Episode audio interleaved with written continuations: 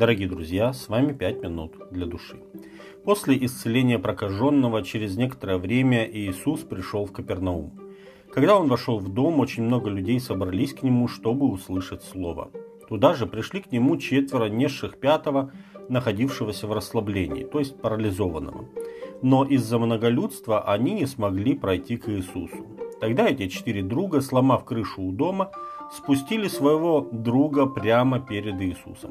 Иисус, видя их веру, говорит парализованному, «Чада, прощаются тебе грехи твои». Евангелие от Марка, 2 глава, с 1 по 5 текст. В Евангелии сказано, что Иисус видел их веру. Все окружающие тоже видели эту веру. Это была не просто вера, скрытая глубоко в сердце. Она нашла выражение в действии. Их вера была сильна. Они не развернулись, когда увидели, что дом, где был Иисус, им не зайти – они пошли на решительные меры ради своего товарища, разобрали крышу чужого дома и спустили страдальца внутрь.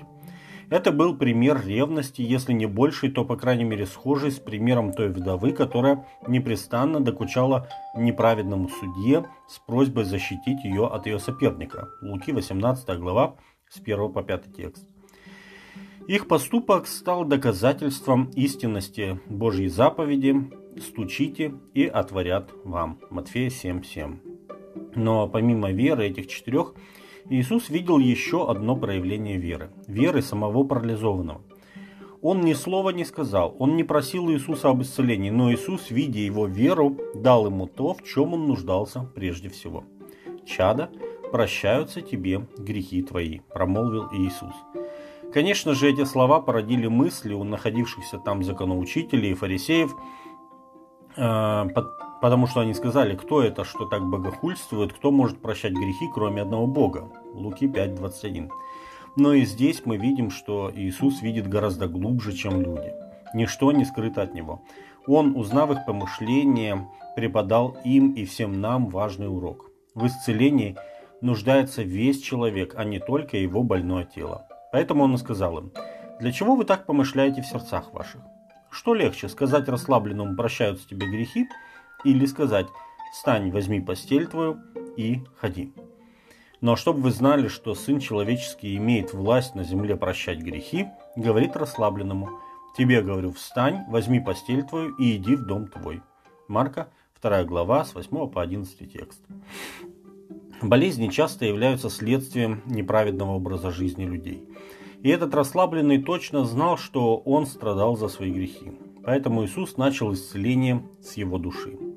К сожалению, мы, люди, так устроены, что именно во время страданий мы становимся более восприимчивыми к призывам покаяться и изменить свой образ жизни.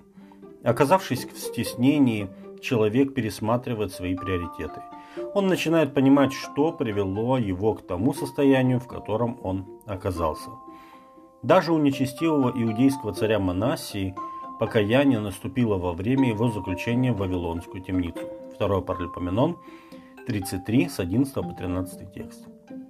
Вслед за исцелением духовным Манасия был восстановлен на царстве, и это был уже другой богобоязненный человек.